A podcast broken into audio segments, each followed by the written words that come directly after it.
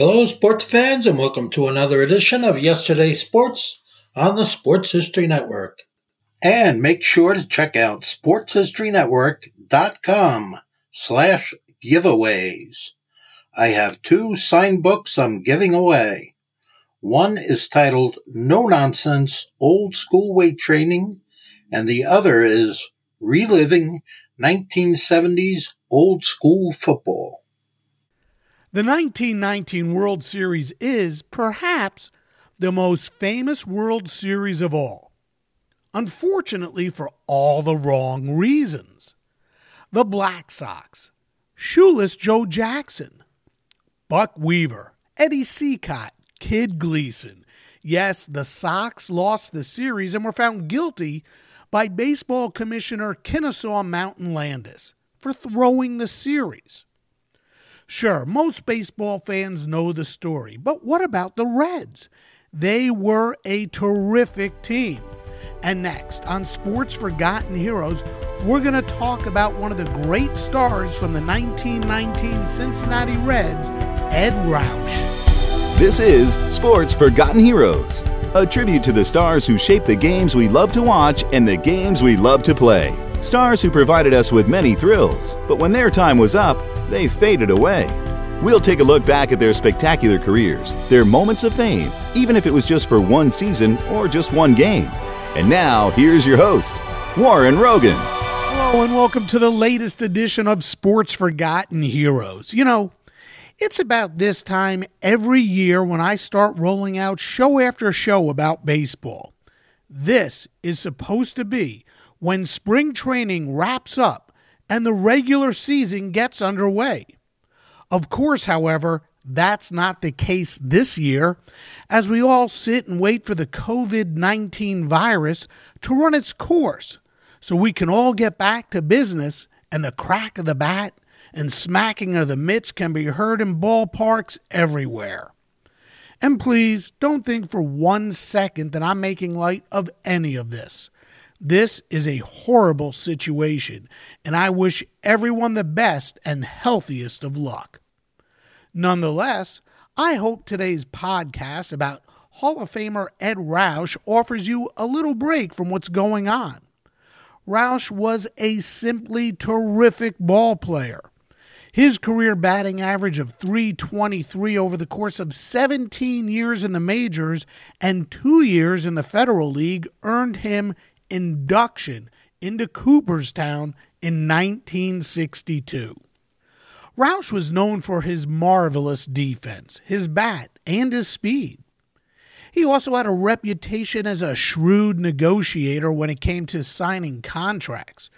Remember, back when Roush starred, baseball players signed one year contracts, and Roush always held out to the last second before he signed so he could possibly make more money and skip spring training. We're going to get into all of this, his career, and a lot more with Ed's granddaughter and the author of the book, Red Legs and Black Sox, Susan Dellinger, who also happens to hold a PhD. Before we get to today's show, some exciting news, at least for me. Sports Forgotten Heroes can now be heard on iHeartRadio. That's a big step.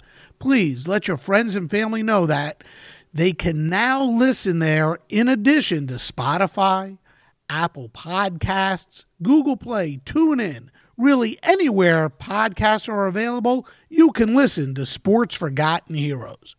As always, please give Sports Forgotten Heroes a five star rating on Apple Podcasts or wherever you get podcasts. Follow SFH on Twitter at SportsFHeroes, Instagram, and look for the Sports Forgotten Heroes page on Facebook. And don't forget, you can always check out Sports Forgotten Heroes on the web, sportsfh.com. That's where there's more information about the stars I talk about and every guest who has appeared. And you can always send me a note from Sports FH as well. And of course, thanks to all of you for listening. So, Ed Roush. He broke into the majors with the Chicago White Sox in 1913 and really didn't do too well, just getting one hit and 10 at bats. He was sent down to the minors, Lincoln to be exact, and he did not enjoy his time there and he left. A year later, midway through the season, Ed signed with the Indianapolis Hoosiers of the Federal League and went on to hit 325 in 166 at bats. In 1915, Ed hit 298 for Newark. Indianapolis moved east. He had 28 stolen bases in 551 at bats. Then the Federal League folded and Ed restarted his major league career with the New York Giants. And here to talk with us about Ed's career is his granddaughter and author, Susan Dellinger.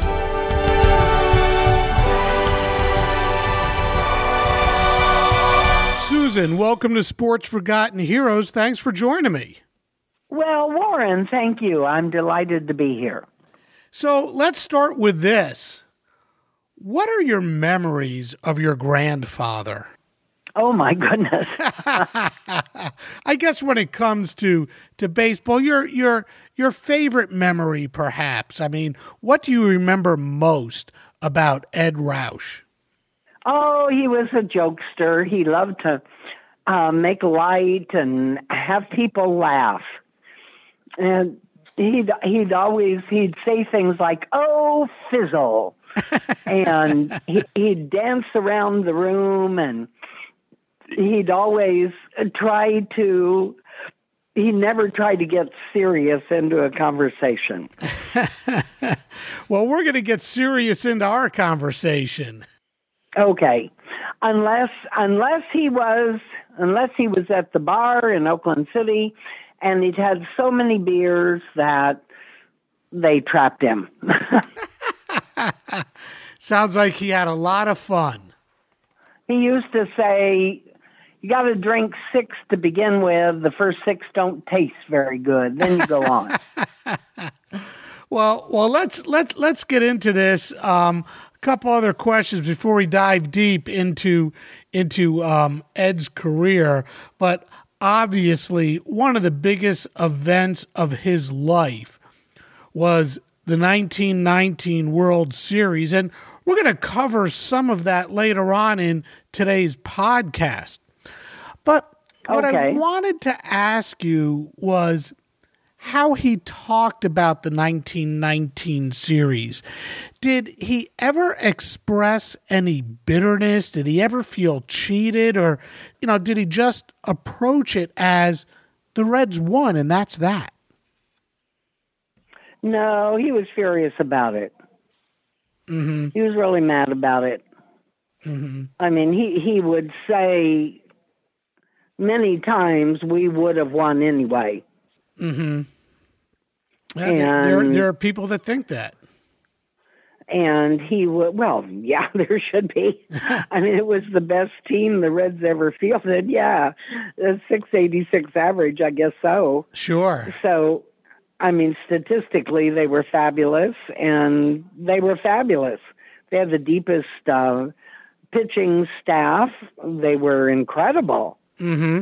Mm-hmm. I mean, they had they had Granddad, they had um, Heinie Groh, they had Jake Daubert, they had, golly, incredible people. The 1919 Reds were a terrific team. They went 96 and 44, a winning percentage of 686. Ivey Wingo was the catcher. Jake Daubert played first. Morrie Rath played second. The shortstop was Larry Kopf, and the third baseman was Heinie Groh, and he hit 310 in 1919. In addition to Ed, in the outfield were Wally Ragg and Billy Zitzmann. The pitching staff was led by Slim Sallee, who went 21 and 7 with a 2.06 ERA. Dutch Ruether went 19 and 6 with a 1.82 ERA, and Hod Eller was 19 and 9 with a 2.39 ERA. Ray Fisher was 14 and 5, and Jimmy Ring went 10 and 9. Dolph Luque, whom, by the way, is featured in Sports Forgotten Heroes episode number 54, was the number one man out of the pen. He went 10 and 3 with a 2.63 ERA and 3 saves. Incidentally, Luque appeared in a total of 30 games that season, 9 as a starter, threw 6 complete games and tossed 2 shutouts. One other note before we get rolling here, and, and this is all personal conjecture, you know, this is personal opinion. The famous Joe Jackson versus Ed Roush. This, of course, like I said, is personal opinion, but do you think the reputation of Shoeless Joe has been greatly enhanced by the events of 1919 and because he was banned for life as opposed to your grandfather and here's why I ask Joe had a career batting average that was, you know, without a doubt higher than Ed's, 356 to 323. But Ed had 68 home runs to Joe's 54. Ed stole 268 bases to Joe's 202. Ed had 981 RBI to Joe's 792. Yeah, Joe had a higher OPS and a higher slugging percentage, but my point is this Ed Roush is not nearly as well known as Joe Jackson, yet his numbers are very comparable. How do you think the 1919 World Series, or did the 1919 World Series enhance Joe Jackson's reputation? Well, you did your homework, didn't you, Warren? that's what that that's that's the whole point, right? well, sometimes you ask for my opinion. Of course, I agree with you. I mean, who wouldn't? I mean, it's a pretty logical. Buck Weaver and all kinds of people became a lot more famous than they might have ever been. Mm-hmm. And Joe didn't have all the years that Granddad did. Mm-hmm. So that's unfair too. Mm-hmm. Mm-hmm. Now, you wrote this book several years back, and, you know, I- I'm not here to try and test your memory of everything you wrote. And by the way, your book, um, Redlegs and and the and the Black Sox is a terrific book. And you know kudos to you that the second half of the book in particular might be made into a movie. And I love that because it's going to approach the 1919 World Series I would guess from the Reds point of view.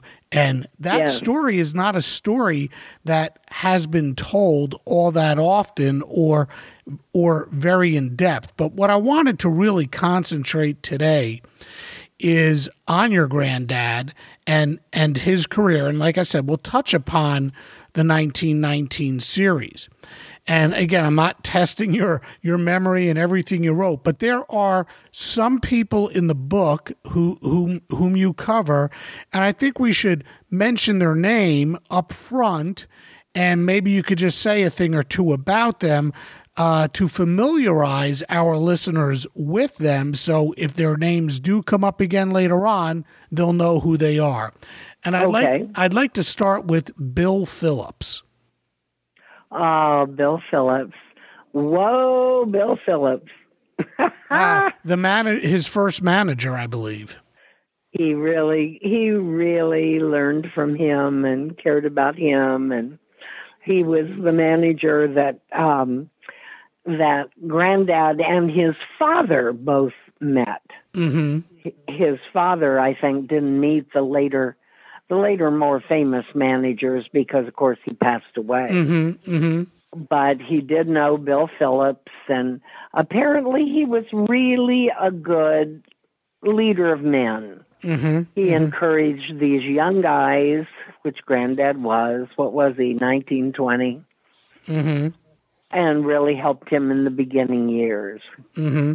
How about Garry Herrmann? Well, of course he knew Garry Herrmann. That was his boss. that, that was the owner of the Cincinnati Reds. So mm-hmm. of course he knew him. And I don't remember him talking much about him you know, players didn't really mix with the owners. And of course, Garry Herrmann is famous for being this big, fat German guy in Cincinnati who uh, created pigs in a blanket and uh, sausages of all sorts and uh, always for Fleischmann and his wealthy uh, supporters, but never for his players. Okay. How about Harry Sinclair? Oh, there's a story. That's a fabulous story. Um, not much of which I heard from Granddad. Mm-hmm. I mean, Harry Sinclair bought uh, Granddad's team, the Hoosiers, from the Federal League, which is a very, very famous moment in baseball. Some sure. of your more esoteric uh, students of baseball may be familiar with Federal League, but very few people are. Which was an outlaw league in the uh, what 1913 to 16 or mm-hmm. something like that. Mm-hmm. And Harry Sinclair bought Granddad's team and took them to New Jersey. But the big thing about Sinclair was he very much wanted to be um, a mogul. and he was very much wanted to be in New York and kind of mix with the New York um, uppity up guys, and he couldn't quite make it. He made it to New Jersey, and that was it with Granddad's team. And then he got involved in the teapot scandal and all of that. The teapot scandal, in short, involved the administration of President Warren G. Harding, namely Albert Bacon Fall, the Secretary of the Interior, who accepted bribes from oil companies for land without competitive bids. The company that leased the property was the Sinclair Oil Corporation, which was founded by Harry Sinclair. As for the Federal League, it debuted in 1913 and aimed to be a third league to compete with the National League and the American League. But the NL and AL never accepted the Federal League as a real threat, and to the best of their ability, they ignored the Federal League. After three years, it disbanded. The 1913 and 1914 champions were the Indianapolis Hoosiers, and they were managed by Bill Phillips. The 1915 champions were the Chicago Whales, and they were managed by Joe Tinker. That's Joe Tinker of the famous Tinker to Evers to Chance double play combination. How about Pat Moran? Oh, Pat Moran. Uh, I would bet that, um, and I'm pretty sure I remember from conversations of which I had so many with Granddad, that Pat Moran was the person he thought was the best manager that he ever worked under. I mean, he loved Bill Phillips because he was his first guy, you know, his 1st mm-hmm. love in mm-hmm. essence. But Pat Moran was just he would say it was like he had eyes in the back of his head. He knew what was going on. He knew how the players felt. He didn't really ever mix with us, but he knew all about everything. Okay. And now That's here, good manager. Yeah, a really good manager, and you know, who lost his life way too soon. Um, here's a that's right. Here, here's a name for you. This is a big name in this story. Jimmy Widmeyer. Isn't he great? That's, I mean, there should be a whole book and a whole movie just about Jimmy Widmeyer. Oh, I think so. I definitely I mean, he, think so. Isn't he an incredible character? He really is. And I interviewed some of his family members and people who had known him. And wow when I, and i just i was so amazed by him. He was this little scrappy kid that was just gonna one of ten children that was gonna make it period and you know crawled his way from covington kentucky which was the dregs of that particular area into cincinnati and made his name selling newspapers and he he was just um he was the Donald Trump of his time, Warren.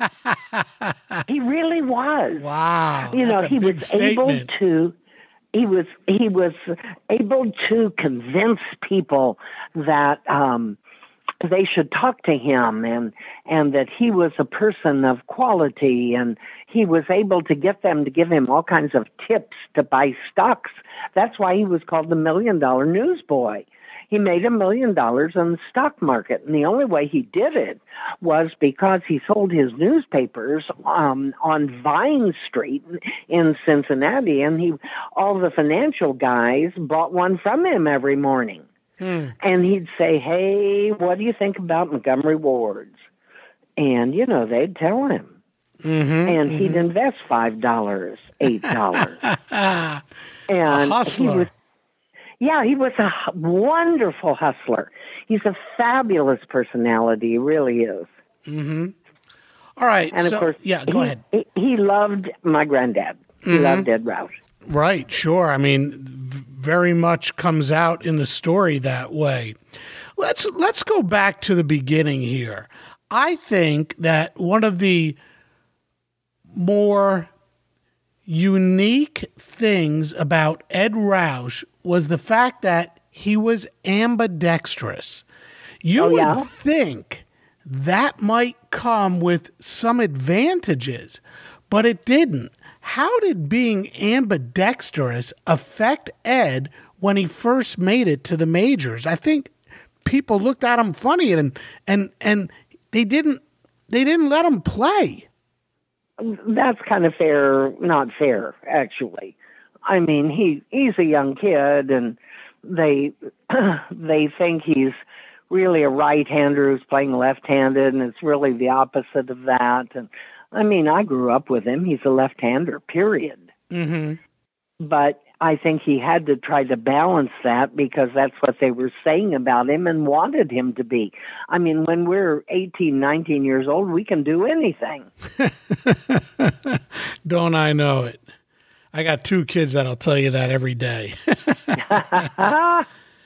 um, but but I thought in reading the book and in your story about Ed, your granddad, I just got this feeling that he didn't get a fair shake in his first attempt to make it to the majors. Well, he had a cup of coffee with uh, the White Sox, and he he was too young. I mean, he didn't do well. He was overpowered by all these people, and he didn't get a shot. I mean, they sent him back to Lincoln, and you know, he he didn't really he didn't really get mm-hmm. a chance there. He was he was too immature. You know, you got to pick the player at the right time. He starts his career with the White Sox ultimately he gets sent down to the minors. Lincoln, Nebraska. Right, Lincoln. And then he well, he left. Yeah, he left, and then ultimately he, he, didn't even stay. Right, he didn't like in Lincoln. There. Right, he, he hated like, it. Yeah, so he just got on a train and went home.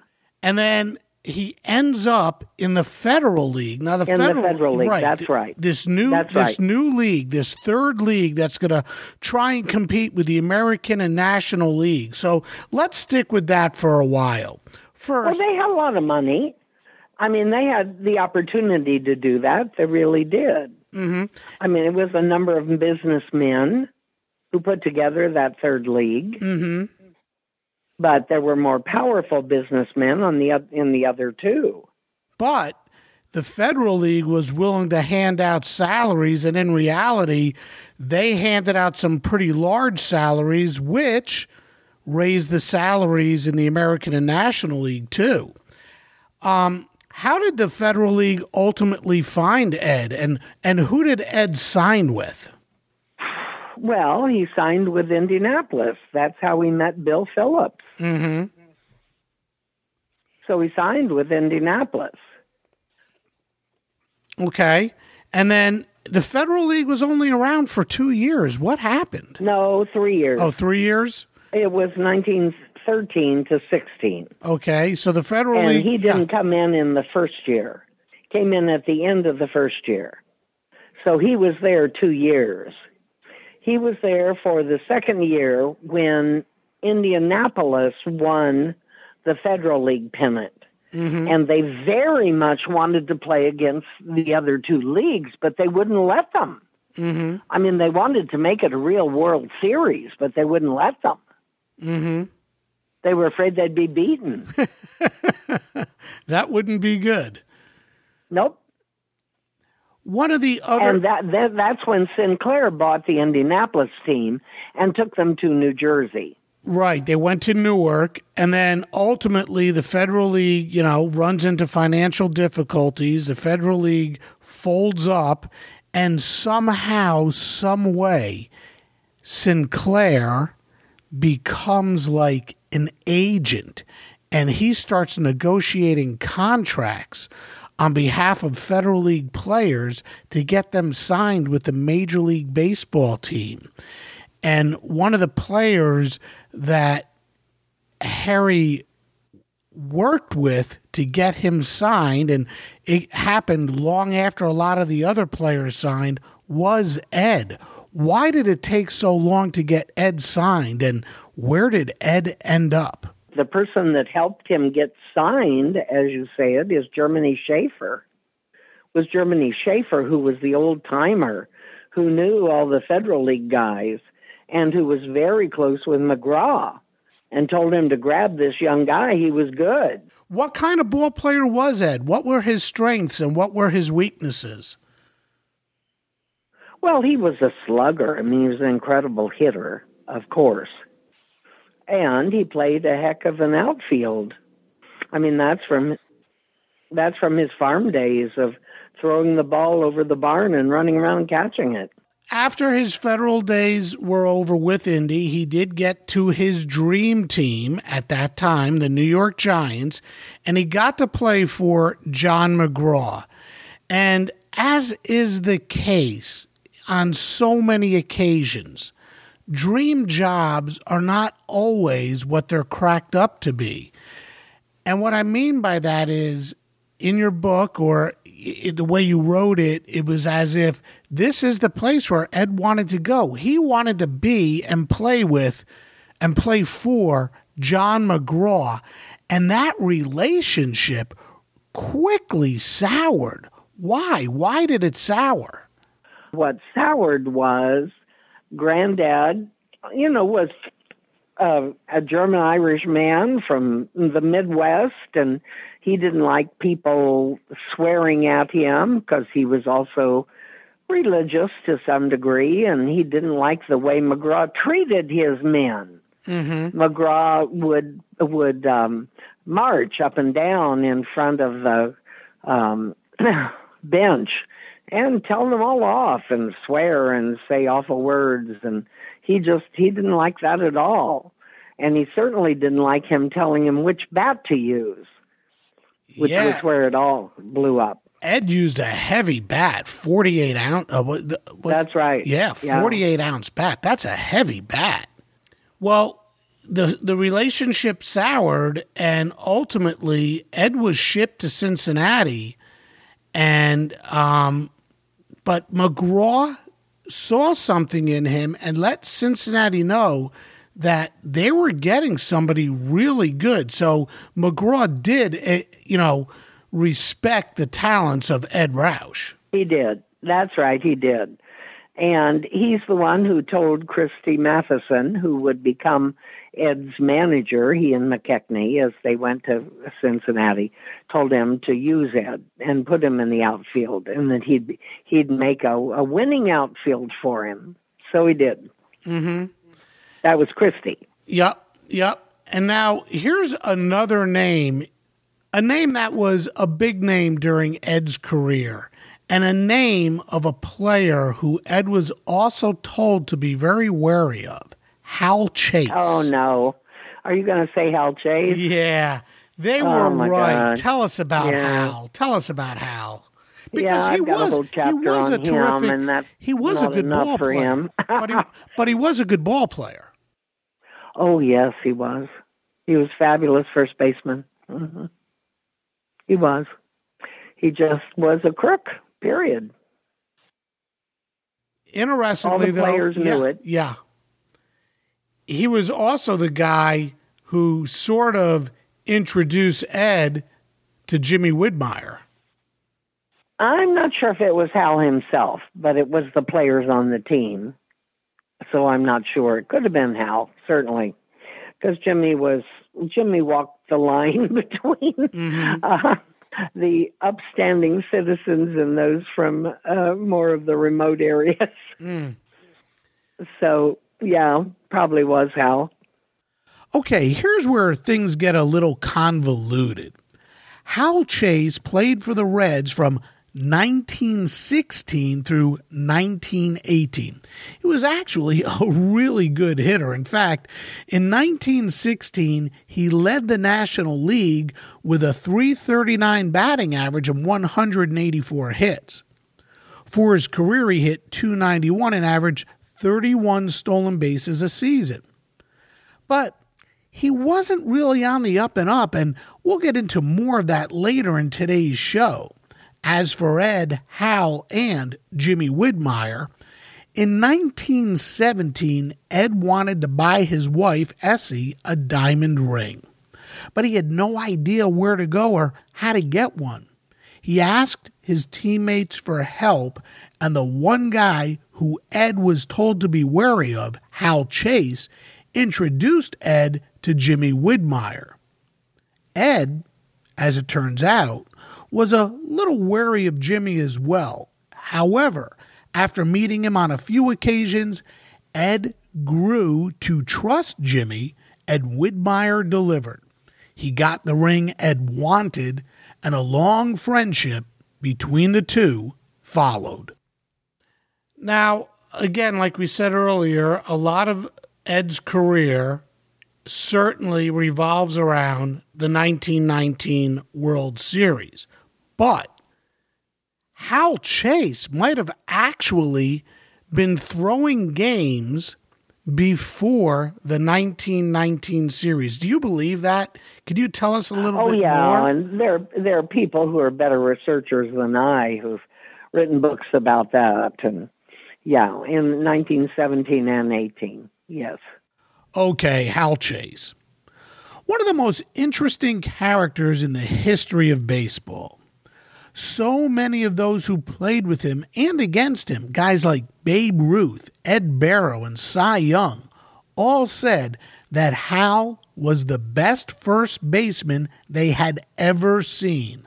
But he is also regarded as the most notoriously corrupt player in baseball history. One of his first managers, George Stallings of the New York Highlanders, accused Hal of laying down on his team. Later, another manager, Frank Chance, also accused Hal of not giving it his all. With the Reds in 1918, manager Christy Mathewson suspended Hal for offering bribes to teammates and opponents to influence games he bet on.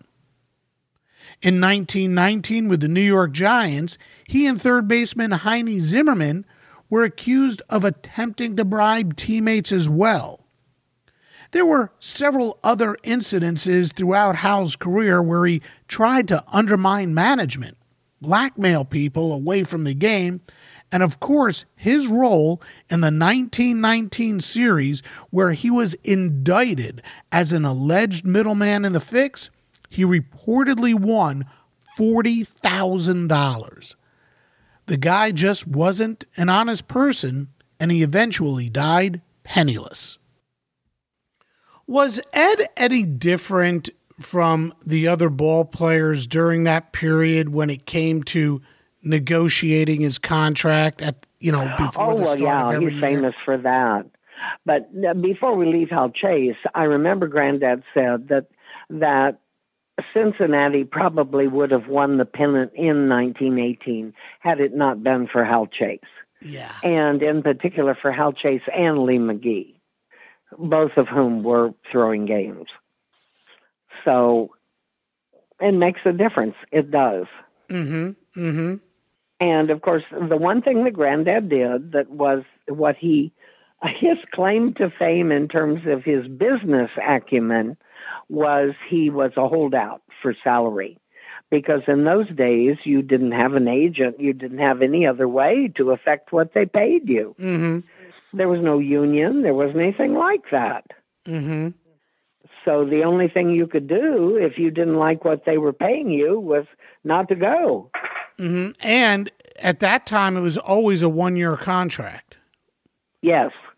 until Ed signed a contract with Cincinnati for a couple of years after holding out. And I think Ed might actually be the first player to ever ask for a no trade clause in a contract. Yes. And a lot of that had to do Yeah. with I, I wish I knew that. If you could if you could find that out, I'd love to know Warren. You know, he is well known for that. He that's one of the things he told Mr. Herrmann was that he didn't want to be traded. Mm-hmm. So and that was in his contract. And of course he lost that ability in 27 when he went back to McGraw. Mm-hmm. Mm-hmm. And then he got a 3-year contract Mm. with the Giants. Okay. Um, That I'd love to know if that's true. I'm not sure it is. It may not be. but it was not a usual thing at that time. No, and players didn't really have a lot of ability to write their own course, you know, so it's possible it may be true. Mm hmm Well, this came just as the 1917 season was was on deck, and I would say that 1917 is really when Ed arrived on the national stage. I mean, Amen. that's when Yeah. he led the National League with a 341 batting average. Yes. And something changed in his approach at the plate. And maybe Ty Cobb helped. That I'm sorry. And and and Christy brought Ty Cobb in during the Yes, preseason. and I think Cobb made a difference. Cobb was being arrested and he was in big trouble, so he just came down to the Reds for a few days.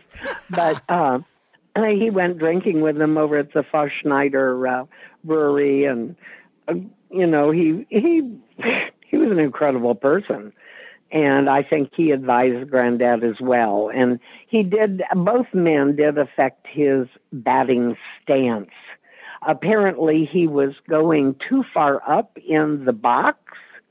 I may not be saying that. no, you're right. He was he was standing too forward, like too close to the pitcher in in I the batter's box, yeah. instead of And staying they told deeper. him to, yeah, to back up or turn or something. I don't know. But they did make a difference, and he did admit that. As far as Ty Cobb being in Cincinnati to avoid rest, I just don't know much about that. However, he was there, and Mathewson did ask him to stop by Redland Field and offer some pointers to young hitters like Roush. And Cobb really took a liking to Ed, as Susan wrote. Ed hung on every word. His eyes followed every movement, the grip of his hands on the bat, the total focus of his body on the ball flying toward him. Cobb didn't pull back. He had no fear. Ed listened as Cobb explained how to steal bases, one of his specialties. Ed would always remember and often repeat Cobb's ominous threat infielders better get out of my way. When I'm on the run, that baseline is mine. It should be noted that Cobb was also a highly publicized holdout at salary time, another pattern Ed would emulate. Well, tough to argue with the results. It wouldn't be until 1928 that Ed would hit under 300 again and it really paid dividends because, like we said, he wound up leading the National League with a 341 average. So, Well, the other part of that is he had newly found confidence, Warren. hmm You know, he had a manager who believed in him and you know, a team that he really he loved the guys in Cincinnati. I mean, he was a Southern Indiana guy. sure, and that's only 90 miles from, from yeah, home. so it wasn't like he had to be in New Jersey. he was he was where he was home. Mm-hmm. He loved it. Mm-hmm. And he used he used to walk up the hill to Peebles Corner and eat Graeter's ice cream with his wife and my mother, his little girl. Mm-hmm. And that was so special because that the Graeters people only spoke German. And she's the one who invented French French vanilla ice cream. Oh wow. And they lived right there in their little ice cream shop. Mm. It's still there. Ah, I'll have to. It's so cool. When I did my research in Cincinnati, one of the reporters took me around. We looked at everything, and it's really special. Oh, I bet. I bet. So now he's he's he's made a name for himself, and here comes 1918, and boy, was that a tough year. First, as you well, mentioned, Hal Chase. yeah, yeah, the the Hal Chase episode, and and then Yeah. like today, there was a pandemic in full flight. You had the Spanish flu, and that ultimately cost something like 50 million people their lives. World You War know, I forgot that. That's Yeah. right. You're Yeah. right. World Yeah. War One was going on. Not to mention the war. Yeah. Yep. And while Ed was not in the war, his manager, Christy Mathewson, did enlist, and ultimately he lost his life due to the effects of mustard gas, you know, but that came a couple years later.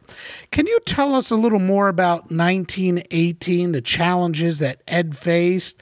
The race with Zach Wheat for the batting title, Well, and, that's and, and, and, and, and the he death should have of won his- it. He should yeah. have been a triple a triple winner for the National League Championship. He should have easily. But what happened was his father in southern Indiana, they had a farm, a dairy farm.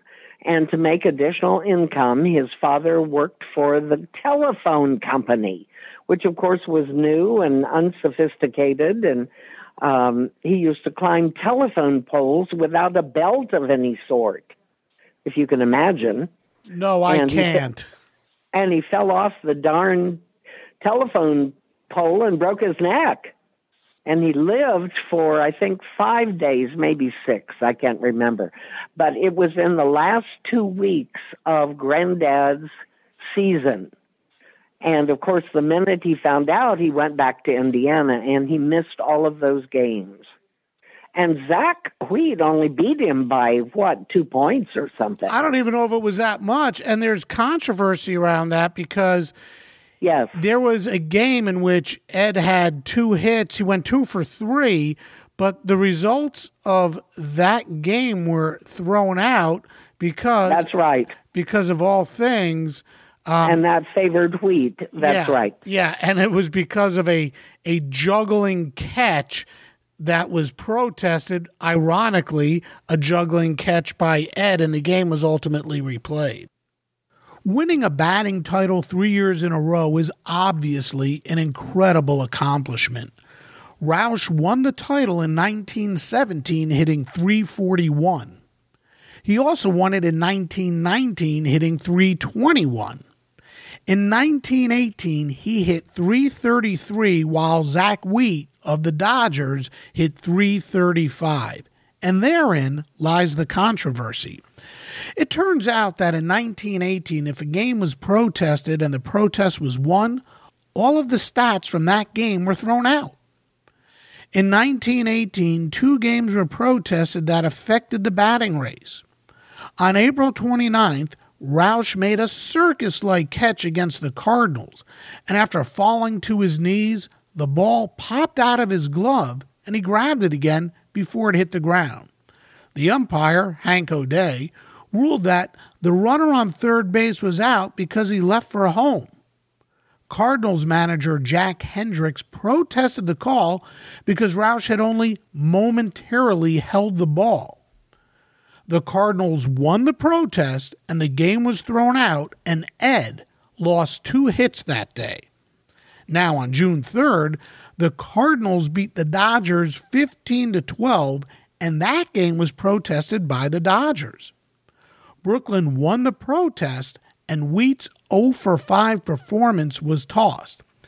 Therefore, by virtue of those two games, Roush would have hit 334 and Wheat would have hit 330 to give Ed the title, and he would have wound up with three batting championships in a row.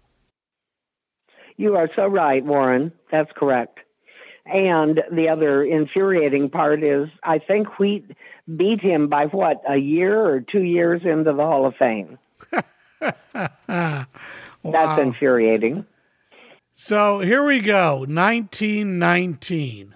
What a year. For the yes. first time since 1869, the Reds won the pennant. And they, yes, that's they, right. They really wrapped it up in August when they took four out of six from the Giants in the Polo Grounds. Yes, and, and you're right. It's something I can't even imagine playing a doubleheader three days in a row, but that was oh, well, you know, Granddad's favorite thing he used to say was, um, when he, of course, in his later years, all the baseball was on television, and he would say, "Look at this." You know, this game is going to be three hours long. That's just crazy. No ball game should last more than an hour and a half. Doesn't make any sense. Look at those guys out there. They're trying to look good for the camera. See the way they're walking around and preening for the camera. That's all just theater. You know, he said you should never. It doesn't take more than an hour and a half to play a ball game. Mm-hmm. He said, "You you play a double header in three hours. You're done. Wow. You go for beer at four o'clock. You're done." it's a it's certainly a different time. That was a different time, and the game is a lot different today. You know what's really funny though about that that series where they took four out of six games. Um, we talked about him before, Hal Chase, and ironically, he was a new acquisition for the Giants, and he bungled several plays that might have led to the Reds' four wins. I mean, Susan, what was going on here? First, he might have cost the Reds a pennant in 1918, and now he yes. cost the Giants, possibly cost them a pennant in 1919. Yeah. I mean, you know, the most interesting thing was he was so good at it. I mean, Granddad would say you couldn't catch him. He'd say, I, I asked him all about Hal Chase, and he said, couldn't prove anything, Susan. You couldn't catch him. If you said something to him, he'd just smile and just look at you and walk away. Hmm. He, you couldn't ever get him to talk about anything he said Heinie Groh used to say when they'd go out on the field, used to say to Chase, "Well, you might as well tell me now how many errors am I going to get today?" wow, wow. Well, Hal Chase played the role of spoiler for quite a few teams, and somehow, some way, probably padded his pocket while doing it. I bet. You know, so the Reds take four out of six, and of course, like we said, it was against the Giants. How good did he must have felt? I don't know if he ever talked about it. How good he felt at beating the Giants in New York. John McGraw. I mean, this had to be some sort of immense pleasure for Ed Roush. Yeah, I bet I bet it was. He he never said that, but it's got to be. Yes, of course. Well, one of the other cool things about 1919 was once again he won the batting title. This time over Rogers Hornsby, 321 to 318. Oh, and he said Hornsby. What? Who did Hornsby play for? I can't remember. Cardinals. I guess so. Anyway, he said that they would always inflate his home games so that he, he would look better. that's probably just silly, but that's what he always said. Well, you know, had the Zach Wheat incident or Zach Wheat issue had not come about, Ed Roush would have won three straight batting championships. Well, yeah, that's what I said. Yeah, yeah, he would have been a triple triple winner. Yeah, yeah. that's that's not yeah, a lot of guys have done that. Now, Christy Mathewson had been the manager of the Reds and he couldn't get them over the hump. And that's when Pat Moran came in to replace Christy. Oh, yeah. And he was fabulous. Yeah, he really got the most out of all his players, Yeah. especially his Granddad pitchers. said that Christy was really the best coach for the for the pitchers.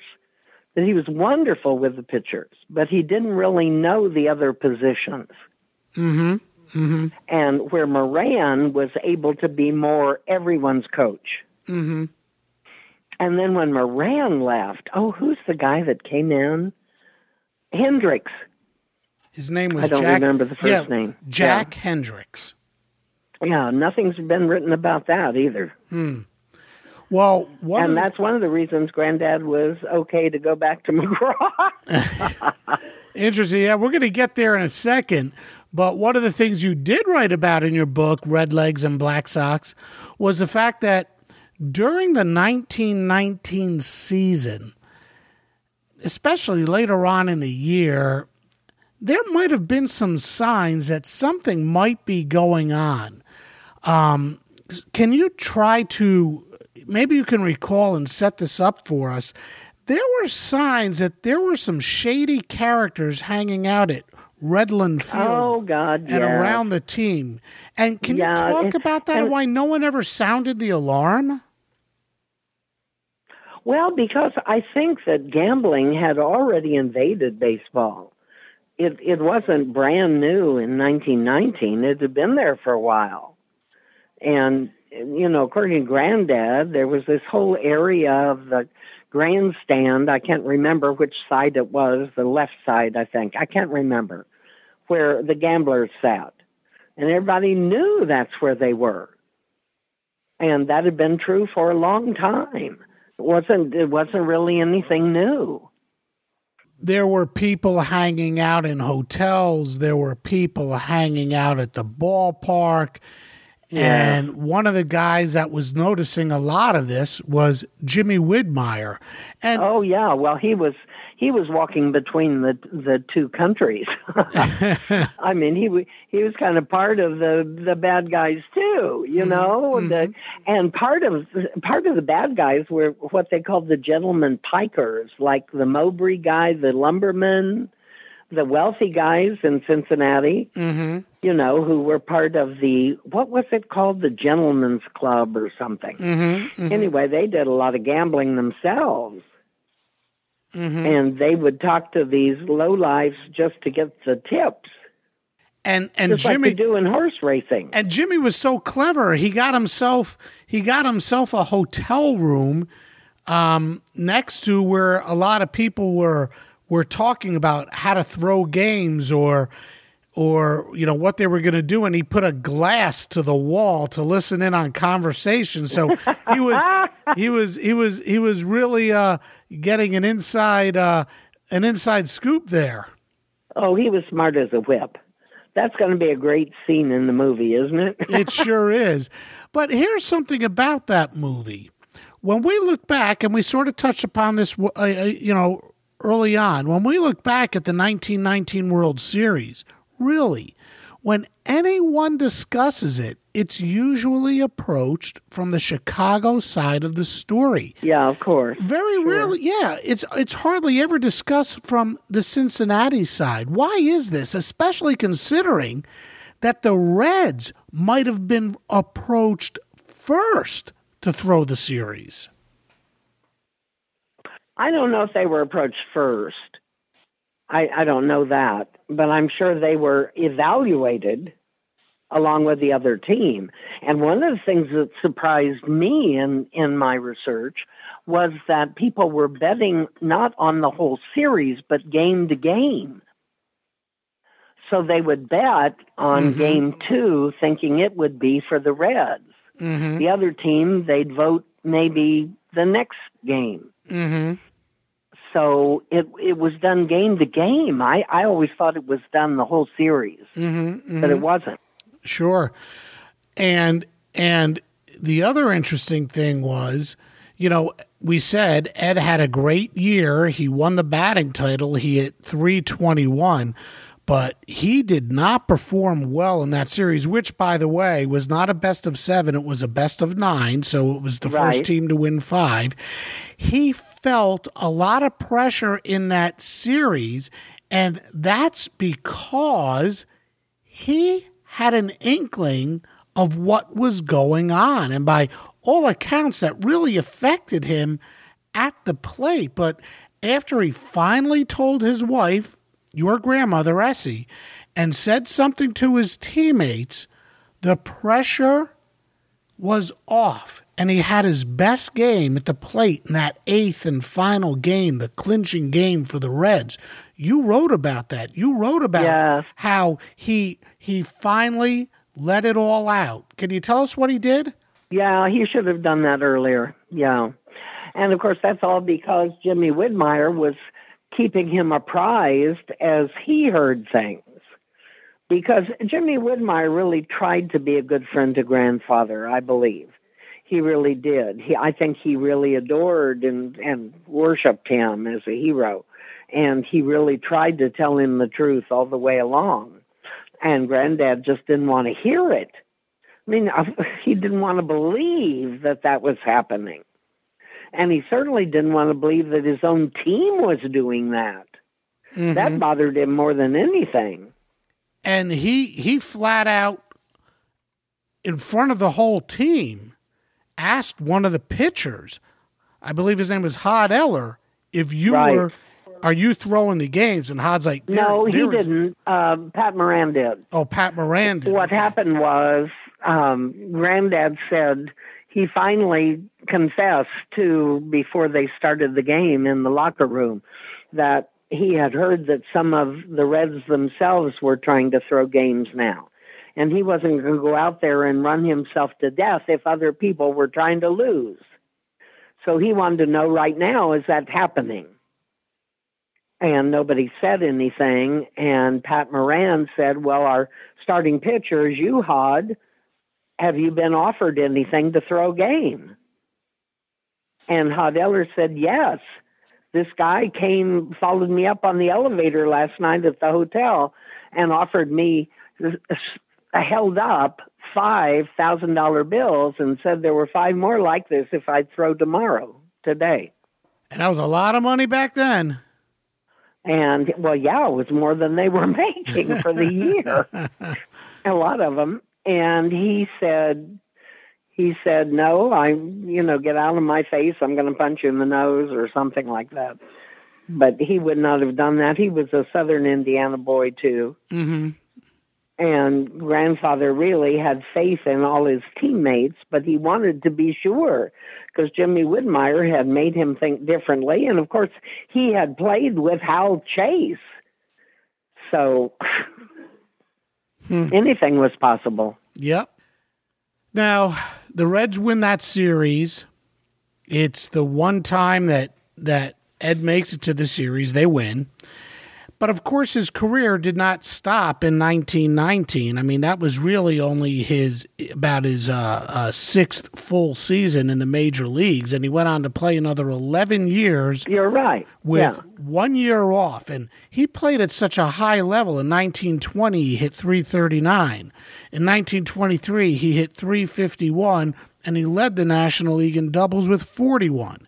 In 1929, he hit 324 with the Giants. So, why did the Giants or why did the Reds trade Ed back to the Giants in 1927? And how did he and McGraw get along at that point? Well, McGraw apparently,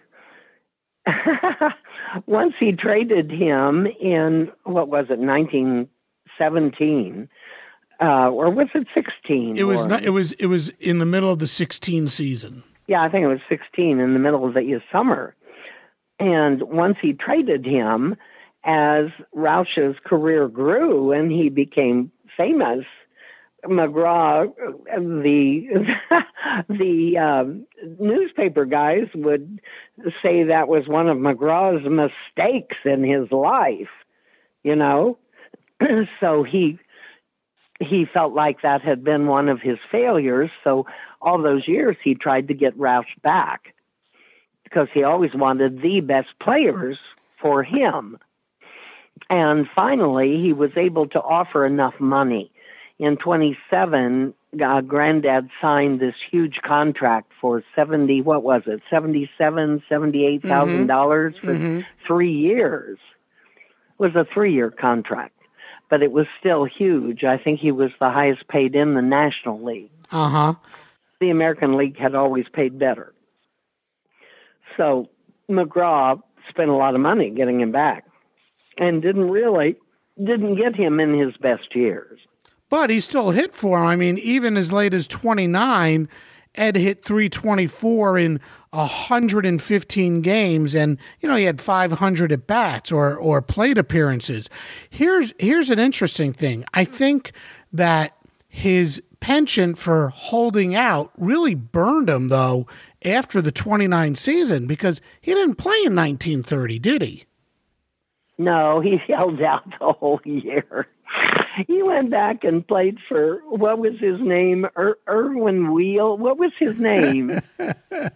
Who was the guy who bought the Reds? I can't remember. In thirty-one, I think. Yeah, he went back to the Reds in 31. Yeah, and he played, and he was way over the hill, and it wasn't the right thing to do. But that's okay. Mm, Right. And, you know, they basically, after the 1930 season, the Giants had waived Edd and the Reds picked him up for one last cup of coffee. And like you said, he, he hit 271, respectable, but certainly Well, not. he always said that the Hall of Fame got his statistics wrong. That his lifetime average was 325, and that they took two points off of him from the Federal League. He was furious about it. Interesting. Well, Who knows? Yeah, but he is a Hall of Famer, and and you know that is such an important. Well, now, and I believe note. he would have been a Hall of Famer much earlier if he had been willing to be a coach and a manager. Mm-hmm, And he just wanted no part of that, Warren. Yeah. So, what was life like for him after his playing days were over? Well, even you know, even in the late twenties, he could have done some coaching like Hornsby, and he just didn't want any part of it. He said, "I'm I'm not going to tell other players what to do. I'm not going to do it." Well, how much of that also might have had to do with your grandmother, Essie? I mean, from everything I read, I mean that was one of those true love affairs. It was. Thank you. It was. It could have been. Yes. And he wanted to go home and be in Indiana with her and be the mayor of the little town and go down and live in their little trailer in Florida and yeah, he did. He wanted to earn finally, you know. I mean, live the way he had earned it. Yeah. mhm Susan, in the end, when all is said and done, how should your grandfather, Edd Roush, when it comes to baseball, be remembered? Golly, that's hard. Um, well, probably for tenacity. He always said that the reason he played ball was because he didn't want to have to go to the goddamn coal mine.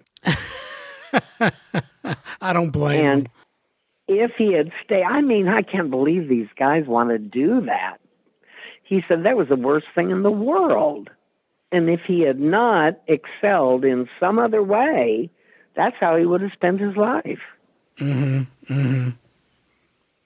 Sure. Well, he had a wonderful life, a terrific career, a Hall of Fame did. career. He he won a World Series. He played during, you know, some of the most legendary times, and he was involved in probably the most talked about or famous World Series for the wrong reason, the 1919 right. World Series. And that is something that you wrote deeply about or a lot about in your book, Red Legs and Black Sox. And now they're turning that into a movie. That's got to be so exciting for you. Well, it is. I just wish you were here to see it. I do. You know, we added up all the all the contracts, all the, and we've got some of the contracts, all the money he made in his life, and he had, I think, something like maybe five. Um, oh, what are they called when they when they are they represent a company and make you know Sponsorships? for- yeah, endorsements. Endorsements. He's he had maybe five endorsements in his whole life. They didn't do that in those days. And I think we figured out he made about two hundred and eighty thousand dollars in eighteen years. Some guys make that pitching one inning. Isn't that unbelievable? And believe it or not, my family is still living on his money Wow. He invested because he went back to this little town in Indiana, lived, you know, lived okay, but didn't spend big money doing anything. Mm-hmm. Enjoyed his life and saved his money and bought stock like crazy. Mm-hmm. That's awesome. He didn't go to New York like some of them did and try to throw his money around, be a big shot. Well, Susan, I want to thank you so much for joining me on Sports Forgotten Heroes. You've been a terrific guest. And, oh, thank you. And um, yeah, thank thanks again for joining me. And I can't wait till that movie comes out. Well, I've enjoyed talking to you, Warren. I really have. You you know your stuff, and I appreciate that because I've done some interviews where they didn't. Yeah, some facts get mixed up a little, but I guess that's okay, right? yeah, right. Of course. All right. Well, you have you have a pleasant evening. You too, guys.